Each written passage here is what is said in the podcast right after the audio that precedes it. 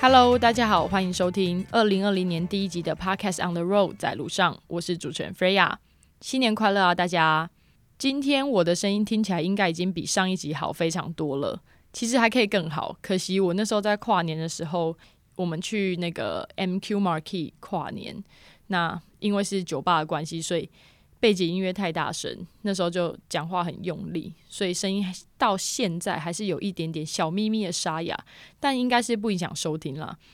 那在二零二零年很重要的是，这是一个新的十年的开始，所以我自己也回顾一下过去十年我做过最狂的决定是什么。我想就是我决定要去澳洲打工度假的这个决定。为什么呢？因为决定到实践大概不到三个小时，也就是说，我那时候听到我学妹跟我推荐说，诶，可以去澳洲打工度假，可以赚很多钱呐。然后她在那边生活，巴拉巴拉巴拉。讲完之后，我跟她一吃完饭回家，我就马上上网申请澳洲打工度假，非常的狂。那那时候签证下来，我就马上买机票，然后就。辞职，然后才跟我妈讲，这样子就是一整个叛逆。其实，在澳洲打工度假的这一年，发生了非常非常多的事情，所以我可能会分成四个、三到四个，我现在也还没有很确定的部分跟大家分享。那今天会分享第一个部分，会是为什么我要去澳洲打工度假，然后一些琐事的部分。后面会跟大家分享我在澳洲做了什么工作，做了哪些事情。第三个部分应该是会跟大家分享我在澳洲的各种第一次：第一次被抢啊，第一次遇到跳蚤啊，第一次拥有车子啊之类之类的。最后一个部分可能会跟大家分享我在澳洲学习到了哪些事情，对我来讲是重要的。好，那废话不多说，当时去澳洲，我大概可以说是只带了。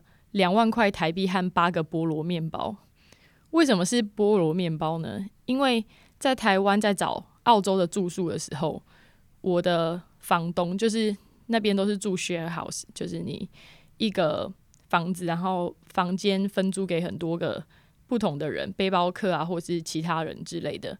那那时候我的房东就一直说他非常怀念台湾的菠萝面包，然后恳求我可以。行李装得下多少个菠萝面包，就带多少个菠萝面包给他。所以我那时候行李大概把空间挪一挪之后，可以装得下八个，所以我就到八十五度 C 买了八个菠萝面包给他。就是现在想起来一整个很问号。那两万块台币是因为我那时候不知天高地厚。其实两万块台币在澳洲等于是说，你两个礼拜没有工作的话，你差不多就可以刷卡回台湾。可是因为那时候我非常的疯狂的积极，所以我还是有带下来。我那时候其实带好多东西哦，带最多的东西是隐形眼镜。那时候近视七百度吧，而且我是只能戴日抛，所以我行李有四分之一的空间全部拿来装日抛隐形眼镜，够狂吧？然后我带了非常多的止痛药，因为我是一个会经痛的体质，所以我带了很多的普罗芬，这样。嗯，那时候我算一算，说如果我每个月要吃两颗的话，我要带二十四颗。那我怕会搞丢，所以我就带四十八颗。然后又觉得，要是有人跟我要，那我可能要多备这一点，所以最后我大概带了一百颗的止痛药吧。然后和很多的保鲜盒，这边要跟大家科普一下，千万不用带保鲜盒去，因为其实澳洲最便宜的就是保鲜盒，那边有非常非常多好用。大小齐全、种类齐全、品牌齐全又便宜的保鲜盒，所以不用特别从台湾带保鲜盒过去游。虽然一开始已经决定好要去澳洲打工度假，但是其实对于要去哪个城市，一直都没有很多的想法。那时候纯粹就是看机票，哪个地方最便宜就决定去哪里。那时候看的地方是博斯，那博斯其实一个非常奇妙的地方。它的位置是在西边，所以它跟墨尔本、雪梨啊这些其他的大城市完全是不同的方向。雪梨、墨尔本那些地方全部都在东澳。那博斯它有一个很特别的氛围，那边的步调非常的缓慢，而且华人非常的少。那老实说，我在澳洲打工度假那时候，它都还算是比较是偏远地区的分类。那这个跟我后面取得那个 sponsorship，就是我后面有拿到签证，也有一点点的关系。老实说，因为它机票最便宜，所以我那时候就决定就飞博斯。那到博斯其实是需要转机的。他有到新加坡转，也有到马来西亚转。那那时候我是选择在新加坡转，因为听说樟宜机场非常的漂亮，非常的大，非常的国际化，所以就觉得刚好可以去樟宜机场看一看。那那时候实际去的时候，也真的觉得蛮酷的，非常多的设施，非常的国际。那重点是明亮挑高，那个感觉就是很开阔，真的很有国际机场的风范。那在澳洲，其实一开始我就遇到蛮多幸运的事情。整年度来说，我觉得最幸运的两件事情可以跟大家分享。第一件事情呢，是我获得的第一个白宫的工作。那第二件事情是我在那边遇到了非常善良纯真的好人，然后他也跟我变成了朋友，也因为他的关系也交到其他的朋友。那我的第一个白宫呢，是在 Zing 咖啡。Z I N G 咖啡这样子，那这个地方呢，其实一开始的时候，我是在 Gumtree 上面狂投履历，然后每个地方我都是很积极的打电话直接去问，我不是说 send 履历过去而已，我是直接打电话过去说，我今天就可以试工，你要让我去试试看吗？我有经验，然后我会做咖啡，因为那时候在台湾大学的时候。诶台湾的大学哦，我不是台湾大学，怕大家误会。我是世新大学，然后那时候在台大对面的星巴克打工，然后也在新店慈济医院的星巴克打工，总共的年资大概有三年吧。那我那时候的原编是一零一二七八七九，现在的星巴克员工不知道已经到一零一一圈去了吗？可能已经到一八一九了吧。我也不确定。那我那时候是一零一二开头的，算是蛮老的人，哈哈。那时候秉持着做咖啡的一技之长，就觉得到澳洲去可以做咖啡。给自己的心理建设就是，我不要到农场，然后我也不要到屠宰场，我想要一个可以跟人互动，然后可以学到英文，可以过得多彩多姿的一个职业这样子。所以我那时候一下飞机就开始狂找工作。他们的求职网站叫做 Gumtree。G U M，然后 Tree T R E E，在我家附近方圆 N 里的咖啡厅，我就一个一个找，一个一个投履历，然后一个一个打电话过去跟他说，我今天可以试工，然后我现在可以过去，或者说我有投履历，然后我有经验，那希望他们可以给我给我一个机会这样子。那其实，在澳洲求职，我觉得会遇到一些比较挫折的点。第一个是很多用华人的行业，或是说餐厅，像我那时候是锁定在咖啡厅和餐厅嘛，那普遍会遇到低薪的问题。我遇到最扯的是，我打电话过去说我可以试工，他就说好啊，那叫我过去，然后试工完之后不给我薪水，那我觉得这个就不太合理，因为其实试工也是应该要给薪水的，只是说他后面要不要用你是他在考虑的。那就算半薪也是薪水。那我遇过就是试工之后不给我薪水的，然后就跟他吵架。哼哼。那也有遇过就是呃说要用我，可是时薪只有八块钱澳币，八块钱是非法的，因为在澳洲的最低时薪，我那个年代是十七点五澳币，所以他给我的是比五折还要再少，就非常的离谱。然后我也是。又跟他吵架，就跟他说：“哎，你知道我可以做什么吗？然后你知道你这样是非法的吗？”就跟他杠起来这样子。我那时候很幸运的是，我在 City 试工的时候，在一个越南咖啡的咖啡厅，然后遇到一个新加坡女生，是当时那里的主管。老实说，她也拽拽的不太理我，只是因为我就是厚脸皮，所以就一直跟她纠缠，就是哎，教我这个嘛，教我那个嘛。那试工试一试也就熟起来了。那他就问我说：“我是哪里来的啊？然后来多久啦之类的，在闲聊。然后就跟他说：我现在住南边，然后我是台湾人。那我那时候住在 Bull Creek，在那个 City 以南两三站的地方吧。他就说：“嗯，你住在 Book Creek，你是台湾人，来了两个礼拜，你该不会明天要去北边的 Zin 咖啡面试吧？”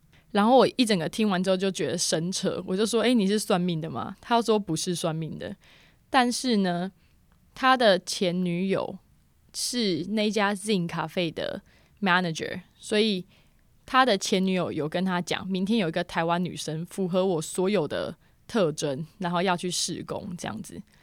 然后那时候就马上双脚一软，没有啊，就马上跟他说：‘诶，那可不可以传授一下我，就是明天这个’。”工作面试的一些 paper，所以他就教我，他就说明天的面试的时候，他会给你一个题目，就是你要一次用一缸牛奶，就是一个奶缸的牛奶，做出三杯咖啡。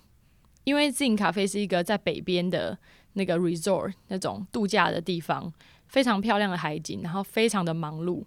那他没有时间让你一杯一杯慢慢做咖啡，你要怎么一次用一缸牛奶做出三杯咖啡？一杯 latte，一杯 cappuccino 和一杯 flat white。那他会考验我这件事情，所以我那时候就跟他学习，就说好，那你可不可以教我说要怎么样一次用一缸奶做出三杯咖啡？虽然我已经知道面试要考什么，但老实说，隔天第一次去进咖啡的时候。我的面试还是失败了。他真的考我怎么样用一缸的牛奶做出那三杯咖啡，可是我真的没有做的很好。那那个 manager 也就诶想要就是打发我走，这样就说哦，那 OK，今天就到这里，谢谢你。然后那时候就情急之下，我就又厚脸皮的就问他说：“等一下，你知道为什么我会失败吗？”然后他就停下脚步，默默转头过来就说。嗯为什么你会失败？是因为太紧张吗？然后之后就顺着他的话讲说：“对，因为我太紧张了，所以如果你可以再给我一次机会，我觉得我一定可以让你刮目相看之类的。”所以他真的再给我一次机会，就说：“好，那你再做一次，就是倒新的牛奶，然后再好好的做出那三杯咖啡。”那想当然，就是第二次我还是失败了，就是还是。弄得没有很好，这样子。但是呢，因为那个经理已经觉得我还蛮有意思，所以最后我其实有得到这份工作。那这份工作时薪也非常的好，就是我刚刚提到，就是嗯，法定工资是十七点五是基本嘛。那这家静咖啡，他给我的时薪是二十五澳币，所以整整又高出了法定的薪资。呃，七点五块钱吧。如果数学还 OK 的话，那周末的话甚至更高，因为澳洲的周末是有 double pay，特别是礼拜日，我忘记礼拜六有没有，但是礼拜日是三十四澳币，所以我那时候非常喜欢做周末的班，反正周末也没事嘛。那那时候其实，在 Zin 咖啡过得还不错，那是我第一个呃白宫的工作之外，那整个 Zin 咖啡都是。呃，外国人居多，那也有一个台湾女生，这跟这台湾女生很很有缘，之后有空再跟大家分享。那第一次在这个环境里面是要全部使用英文，对我来讲是一个很大的挑战。那时候做笔记，然后晚上其实那家咖啡厅还会变成餐厅，所以要学会调酒，然后你要学会去端盘子，怎么样手上可以一次端三四个盘子之类的。其实，在这些技巧上面，我都是在自营咖啡上面学的。好景不长的是，其实我在这家咖啡厅并没有工作很久。嗯，我大概三四月进去吧。那五月的第二个礼拜日，我永远记得，他就恶性倒闭了。他还欠我五百多澳币。那原因是因为他算是经营不善吧，可能给我太多的钱，也有可能 没有啊。应该是说他的那个。location 是在那种呃度假胜地。那澳洲的话，因为季节跟我们是相反的关系，所以那时候是五月，他们即将要进入到淡季，海边的淡季就是冬天嘛，有六七月的时间在澳洲，他就决定不赌了，就是不想要生意不好，所以他就把它收起来，说关就关这样子。那时候其实我们整个自营咖啡的员工有团结起来，在想要不要去告那个老板。只是后来我们的法律顾问是建议我们不要，因为要额外多花一笔钱之外，那家咖啡厅是信托的名义去开的，所以就算老板有钱，他是信托破产，跟他个人是无关的，所以他还是可以，呃，很 chill 喝他的红酒，打他的高尔夫。就是陪不到我们这样子所以后来也就算了。那第二件幸运的事情呢其实也是跟这个新加坡女生有关因为我是跟她在一起的时候发生的不是说跟她是那个在一起的在一起就是我跟她出去吃饭那种在一起。那那天晚上我们是一起去 shopping center 吃肯德基还是那个汉堡王之类的那时候就遇到了呃肯德基有一个促销活动吧，叫 Nine for Nine，就是九块钱，然后九个那种麦脆鸡还是炸鸡块，已经有点忘记年代久远。但总而言之，是因为那时候我很穷，所以我就想说，我就吃这个就好，然后还可以把其他鸡块存起来当明天早餐。因为那时候真的很穷，两万块台币嘛，每天都真的只吃吐司哦，就是那种一条二十五块台币的吐司吃三餐这样。那我那时候去那家肯德基的时候，很。悲伤的发现他那个活动已经结束了。然后我就在那个肯德基的里面餐厅里面就开玩笑说哎呀没关系啊就是吃土也会饱啊之类的。然后还要跟那个新加坡女生解释吃土是什么意思。那那时候正要离开的时候就遇到了一个台湾男生一对情侣和一个香港男生。他们就忽然间就朝我走过来。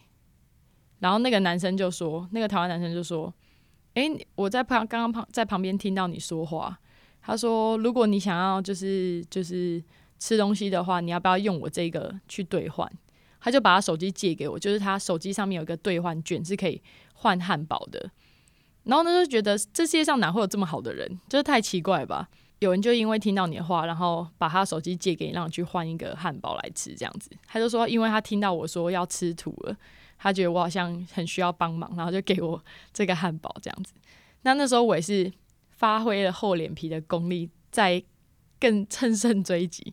我那时候就觉得他们应该觉得很倒霉遇到我，因为他就说：“诶、那如果既然大家都说中文，然后诶、也是台湾来的，那要不要就是互相都加个 line？” 所以我那时候就跟这对情侣和香港男生就是加了 line，然后我就跟他们说：“诶、其实我也在北边工作，就是我录取那个 Zin 咖啡嘛。”那之后有机会会搬上来北边，就希望大家可以一起出来 hang out，可以多就是出来玩，然后聊天啊之类都可以。因为我才刚来澳洲没多久，所以我就硬是把他们跟我加了一个群组，叫做 Hearis 互助会，就听起来是一个借钱的组织之类的。那后来他们真的在各方各面都帮了我超级多的忙。这个部分我会在澳洲的第一次再跟大家分享，因为我后来在澳洲被抢劫，也是他们后来就是有帮助我这样子。那这两个故事其实都算是我回想起来真的非常幸运的事情。在澳洲，第一件事情在自营咖啡，虽然就是他后来倒了，可是我觉得人就是需要一个标准嘛。那很幸运的，我的第一个工作就是一个在这么高标准的环境里面。所以我在这家咖啡厅真的可以学习到，就是说在餐饮业来说，有哪些东西是需要 SOP 的？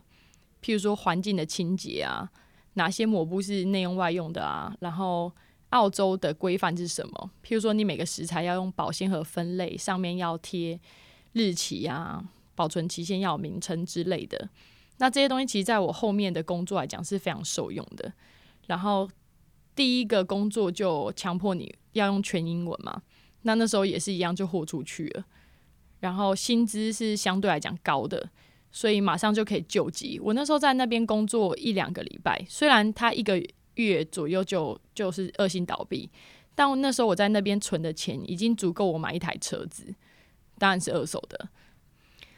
也因为得到了这个工作，在北边。所以我那时候必须从南边搬到北边，在做田野调查的时候，才遇到了这个朋友。就是在肯德基救我的朋友，他的本名叫医生。我觉得很有意思的是，这些幸运是环环相扣的。总结来说，第一个幸运可以在 zincafe 熟悉所谓在澳洲工作的环境之外；第二个幸运是可以认识。医生，就是我刚刚提到在肯德基认识的这个台湾男生。那认识了他之后，其实后面帮助到我非常多事情，除了交到了第一群就是呃很要好的朋友之外，我后来也因为他的帮助到他的工作地方的咖啡厅去当那个 barista 和 bartender。那这些内容就可以留到之后再跟大家分享。这一集的时间，我就希望跟大家先讲一下前情提要。